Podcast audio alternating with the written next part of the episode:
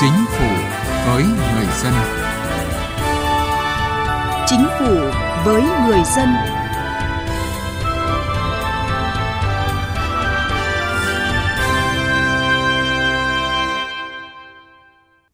Quý vị và các bạn, thời gian qua, Thủ tướng Chính phủ đã có nhiều văn bản chỉ đạo chấn chỉnh tăng cường trách nhiệm trong xử lý công việc của các bộ ngành địa phương. Tuy nhiên, tình trạng né tránh, đùn đẩy trách nhiệm sợ sai khi xử lý công việc của một bộ phận cán bộ công chức viên chức trong một số cơ quan hành chính nhà nước các cấp vẫn chưa được khắc phục hiệu quả. Công tác phối hợp giữa các cơ quan địa phương, đơn vị trong xử lý công việc chưa chặt chẽ kịp thời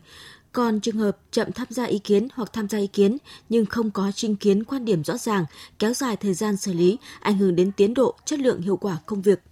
Để tiếp tục chấn chỉnh khắc phục những tồn tại hạn chế nêu trên, nâng cao hiệu lực hiệu quả chỉ đạo, điều hành, kịp thời tháo gỡ khó khăn vướng mắc, nhất là khó khăn vướng mắc cho người dân và doanh nghiệp, đóng góp thiết thực và nỗ lực phấn đấu hoàn thành cao nhất các mục tiêu, chỉ tiêu, nhiệm vụ phát triển kinh tế xã hội đã đề ra của năm 2023 và các năm tiếp theo – Mới đây, Thủ tướng Chính phủ ký công điện số 968 yêu cầu các bộ ngành địa phương tiếp tục chấn chỉnh tăng cường kỷ luật kỷ cương trong cơ quan hành chính nhà nước các cấp. Đây là nội dung chính của chương trình Chính phủ với người dân hôm nay. Trước đây là một số thông tin về việc xây dựng xã phường, thị trấn đạt chuẩn tiếp cận pháp luật.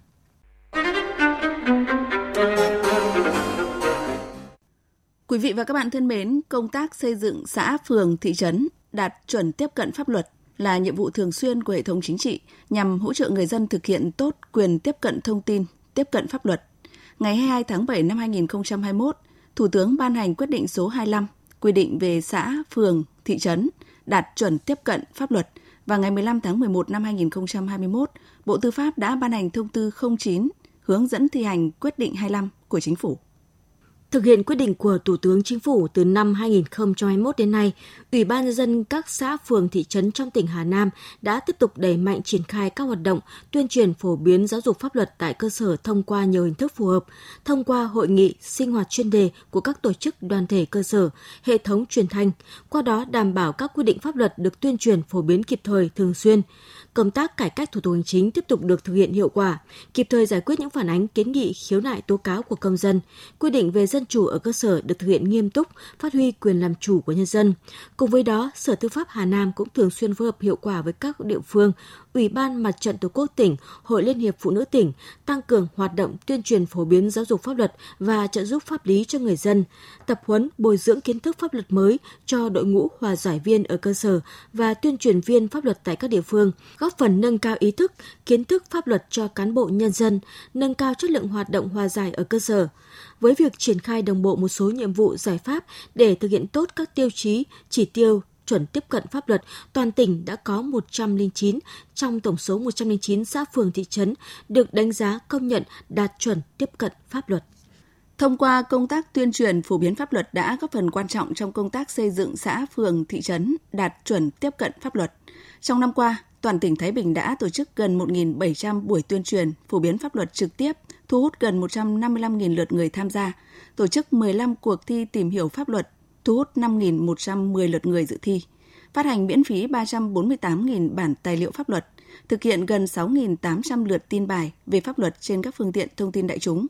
Hội đồng phối hợp phổ biến giáo dục pháp luật của tỉnh đã hoàn thiện và đưa vào hoạt động trang thông tin điện tử phổ biến giáo dục pháp luật tỉnh Thái Bình, cung cấp, phổ biến và tuyên truyền chính xác kịp thời những văn bản quy phạm pháp luật của Trung ương, của địa phương Thực hiện theo các hướng dẫn được quy định, Ủy ban nhân dân các xã phường thị trấn đã phân công một công chức tư pháp hộ tịch phụ trách lĩnh vực tư pháp là đầu mối thực hiện đánh giá chấm điểm, theo dõi các tiêu chí, chỉ tiêu tiếp cận pháp luật tại địa phương,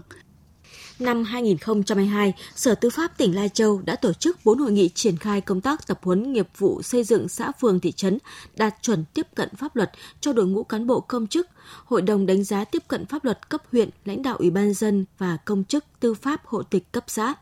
Kết quả, năm 2022, trên địa bàn tỉnh có 98 trong tổng số 106 xã phường thị trấn đạt tỷ lệ 92,5%, đủ điều kiện công nhận xã phường thị trấn đạt chuẩn tiếp cận pháp luật. 8 trong tổng số 106 xã đạt 7,5% không đủ điều kiện công nhận là xã đạt chuẩn tiếp cận pháp luật vì trong năm đánh giá có cán bộ công chức là người đứng đầu cấp ủy chính quyền cấp xã bị xử lý kỷ luật hành chính do vi phạm pháp luật trong thi hành công vụ theo quy định tại Điều 4 quyết định số 25 của Thủ tướng Chính phủ.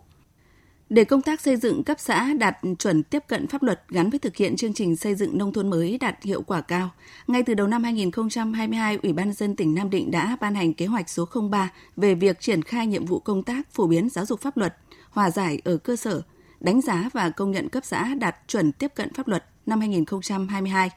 Theo đó, yêu cầu các địa phương đơn vị tiếp tục quan tâm bố trí kinh phí thực hiện nhiệm vụ đánh giá công nhận xây dựng cấp xã tiếp cận pháp luật, đảm bảo và tăng cường khả năng tiếp cận pháp luật cho người dân trong chương trình mục tiêu quốc gia về nông thôn mới giai đoạn 2021-2025 để cơ quan tư pháp các cấp chủ trì thực hiện nhiệm vụ đạt kết quả và yêu cầu đề ra.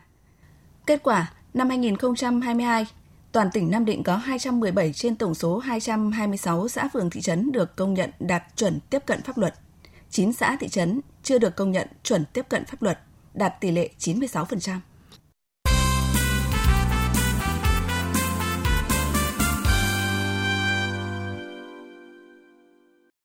Quý vị và các bạn thân mến, tình trạng thờ ơ, vô cảm, sự trách nhiệm của cán bộ công chức trong giải quyết công việc không phải là hiếm. Đây là thực trạng đáng lo ngại bởi những hệ lụy mà nó gây ra đối với người dân, doanh nghiệp và trách nhiệm thực thi nhiệm vụ. Ghi nhận của phóng viên Đài Tiếng Nói Việt Nam. Đã từng đến một số cơ quan công quyền để giải quyết công việc, ông Nguyễn Huy Hùng, anh Nguyễn Văn Thắng ở thành phố Hà Nội nhận xét. Điểm yếu nhất của cán bộ các là, là hách dịch, tiếp dân có những cái thái độ không được ờ, thoải mái ở một số nơi cửa nhưng mà vẫn còn nhiều khóa nhiều cán bộ thì vẫn muốn cái thể hiện cái quyền năng của mình dẫn đến cái việc là gây khó dễ cho nhân dân đó cũng chính là cảm nhận của phóng viên Đài Tiếng Nói Việt Nam khi trong vai người dân đến cơ quan công quyền làm thủ tục về đất đai. Sau khi làm một vài thủ tục như lấy số, điền vào phiếu cùng với một khoảng thời gian chờ đợi, phóng viên đã được cán bộ một cửa tiếp qua một vách kính. Với khuôn mặt lạnh lùng, bằng những câu nói ngắn gọn, cán bộ đã hướng dẫn bổ sung một vài thủ tục còn thiếu để hoàn thiện hồ sơ. Tuy nhiên, cũng phải mất hai lần đến và bổ sung thêm nhiều giấy tờ thì hồ sơ mới được tiếp nhận. Tâm lý sợ trách nhiệm đã khiến cho nhiều cán bộ thiên về tìm giải pháp tiện lợi cho công việc của mình mà ít tính đến việc đi lại vất vả của người dân. Tình trạng vô cảm, sợ trách nhiệm trong giải quyết công việc đã khiến người dân mất thời gian công sức, còn đối với doanh nghiệp, ngoài thời gian công sức còn mất đi cơ hội đầu tư. Ông Mạc Quốc Anh, Phó Chủ tịch Tổng thư ký Hiệp hội Doanh nghiệp vừa và nhỏ thành phố Hà Nội cho rằng tình trạng quá thận trọng hay nói đúng hơn là sợ trách nhiệm của không ít cán bộ đã ảnh hưởng đến việc đầu tư kinh doanh của các doanh nghiệp. Ở đâu đó chúng ta vẫn còn thận trọng quá. Nên do vậy mà nó dẫn đến cái việc là chúng ta chậm cấp phép các thủ tục đầu tư nó dẫn đến là các cái nhà đầu tư ờ, người ta không đảm bảo về mặt tiến độ khi người ta đầu tư không thu hồi kịp các cái vốn mà người ta đã đầu tư ở một cái dự án Phân tích nguyên nhân dẫn đến tình trạng này, nhiều ý kiến cho rằng một phần do hậu quả của việc tuyển dụng cán bộ dựa vào quan hệ của bố mẹ người thân. Trong số những người này, nhiều người được hưởng lương nhưng không biết việc, không có trình độ chuyên môn phù hợp nên không dám làm, ngại quyết định công việc vì sợ sai. Lâu dần thành thói quen và họ thản nhiên coi việc thiếu trách nhiệm là chuyện bình thường. Nhưng cũng có những cán bộ, thậm chí là lãnh đạo có trình độ năng lực lại bàng quan, né tránh, đun đầy trách nhiệm, không muốn làm vì không có lợi ích riêng. Ông Hoàng Anh Công, Phó trưởng ban dân nguyện thuộc Ủy ban Thường vụ Quốc hội khẳng định. Có những người khi thực hiện nhiệm vụ đúng căn cứ, đúng quy định pháp luật nhưng luôn sợ và không quyết định những vấn đề mà chỉ vì mục đích an toàn cho mình Nỗi lo bị sợ kỷ luật, sợ xử lý bằng pháp luật và một thời khắc nào đó đã trở thành một nỗi sợ phổ biến trong cán bộ công chức. Việc chậm giải quyết các thủ tục hành chính và trần trừ giải quyết các công việc theo thẩm quyền đã ảnh hưởng rất lớn đến việc thực hiện nhiệm vụ chính trị của mỗi cơ quan đơn vị. Và nếu tình trạng này kéo dài thì sẽ làm giảm hiệu lực quản lý nhà nước, cản trở sự phát triển của đất nước, làm giảm lòng tin của nhân dân đối với đội ngũ công chức viên chức. Thưa quý vị và các bạn, như chúng tôi đã đề cập, mới đây Thủ tướng Chính phủ đã ký công điện yêu cầu các bộ ngành địa phương tiếp tục chấn chỉnh, tăng cường kỷ luật kỳ cương trong cơ quan hành chính nhà nước các cấp. Công điện này được kỳ vọng sẽ đủ mạnh để sốc lại tinh thần của một bộ phận cán bộ sợ sai, đùn đẩy trách nhiệm trong giải quyết công việc. Công điện của chính phủ nêu rõ, kịp thời ra soát, thay thế hoặc là điều chuyển sang công việc khác đối với những cán bộ công chức năng lực yếu, không dám làm, né tránh, đùn đẩy, làm việc cầm chừng, sợ trách nhiệm, để trì trệ và không đáp ứng yêu cầu công việc được giao. Trường hợp đùn đẩy, né tránh, thiếu trách nhiệm để xảy ra chậm trễ hoặc là không quyết định những vấn đề những công việc thuộc thẩm quyền gây hậu quả thì phải kiểm điểm, xử lý trách nhiệm tập thể cá nhân liên quan theo quy định của Đảng và Nhà nước. Bên cạnh đó, Thủ tướng nhấn mạnh cần cá thể hóa trách nhiệm cá nhân trong từng khâu của quy trình xử lý công việc, bảo đảm công việc thuộc thẩm quyền phải được xử lý nhanh chóng, kịp thời, hiệu quả. Luật sư Nguyễn Văn Hậu, Phó chủ nhiệm Đoàn luật sư thành phố Hồ Chí Minh nhìn nhận. Với công điện này tôi rất là đồng tình. Và như vậy đó nó buộc các cái địa phương đó là phải rà soát lại các cái quy trình và phân công phân nhiệm cán bộ công chức để tránh cái việc đùng đẩy né tránh trách nhiệm bảo đảm những cái công việc thuộc thẩm quyền phải giải quyết nhanh chóng cho người dân. Dưới một góc nhìn khác, Bí thư Trung ương Đảng, Chủ tịch Ủy ban Trung ương Mặt trận Tổ quốc Việt Nam Đỗ Văn Chiến nêu rõ: trì trệ trong giải quyết công việc không hiệu quả, ảnh hưởng đến sản xuất kinh doanh của doanh nghiệp và đời sống của nhân dân, biểu hiện đó cũng là tiêu cực. Đoàn Chủ tịch Ủy ban Trung ương Mặt trận Tổ quốc Việt Nam ủng hộ mạnh mẽ Đảng và Nhà nước đẩy mạnh công cuộc đấu tranh phòng chống tham nhũng tiêu cực. Vì phòng chống tham nhũng tiêu cực sẽ làm cho xã hội tốt đẹp thêm, mọi thứ tốt lên chứ không thể đổ lỗi vì sợ không dám làm. Để hóa giải được tư tưởng co cụm, cầu an, né tránh, sợ trách nhiệm thì một hành lang pháp lý bảo vệ cho cán bộ công chức là điều hết sức cần thiết. Người làm việc vì lợi ích chung, có động cơ trong sáng, cần phải có cơ chế để bảo vệ. Ngược lại, đùn đẩy, né tránh, sự trách nhiệm, không dám làm, không dám quyết những việc trong thẩm quyền của mình cũng cần phải được xử lý nghiêm minh. Phó giáo sư tiến sĩ Lê Văn Cường, Phó Viện trưởng Viện Xây dựng Đảng, Học viện Chính trị Quốc gia Hồ Chí Minh nhận định. Nhà nước phải nhanh chóng thể chế hóa cái đó thành quy định của pháp luật. Khi mà pháp luật đi vào cuộc sống rồi thì lúc ấy người ta có thêm cái niềm tin, thêm cái chỗ dựa bởi vì tôi làm việc này thì sẽ có nhiều người tốt và đặc biệt là có quy định của Đảng, quy định của nhà nước sẽ bảo vệ tôi. Ngày 29 tháng 9 vừa qua, Chính phủ cũng đã ban hành Nghị định số 73 quy định về khuyến khích bảo vệ cán bộ năng động, sáng tạo, dám nghĩ, dám làm, dám chịu trách nhiệm vì lợi ích chung. Nghị định 73 cùng với công điện số 968 được ban hành và đi vào thực hiện, kỳ vọng sẽ khắc phục triệt để tình trạng né tránh, đùn đẩy trách nhiệm, sợ sai khi xử lý công việc của một bộ phận cán bộ công chức, viên chức trong một số cơ quan hành chính nhà nước các cấp. Chương trình Chính phủ với người dân xin kết thúc ở đây. Cảm ơn quý vị và các bạn đã quan tâm theo dõi quy định của pháp luật trợ giúp pháp lý miễn phí cho người dân tộc thiểu số cư trú ở vùng có điều kiện kinh tế xã hội đặc biệt khó khăn. Theo quy định của luật trợ giúp pháp lý thì người dân tộc thiểu số cư trú ở vùng có điều kiện kinh tế xã hội đặc biệt khó khăn hoặc người dân tộc thiểu số là người có công với cách mạng, là người thuộc hộ nghèo, là trẻ em, là người bị buộc tội từ đủ 16 đến dưới 18 tuổi, là người bị buộc tội thuộc hộ cận nghèo hoặc thuộc một trong các trường hợp khác quy định tại khoản 7 điều 7 Luật trợ giúp pháp lý sẽ được nhà nước trợ giúp pháp lý hoàn toàn miễn phí, không phải trả tiền, lợi ích vật chất hay lợi ích khác.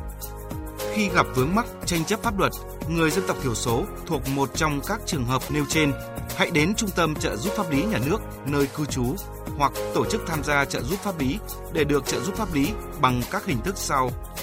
tư vấn pháp luật, hướng dẫn, đưa ra ý kiến, giúp soạn thảo văn bản liên quan đến tranh chấp, khiếu nại, vướng mắc pháp luật, hướng dẫn giúp các bên hòa giải, thương lượng, thống nhất hướng giải quyết vụ việc.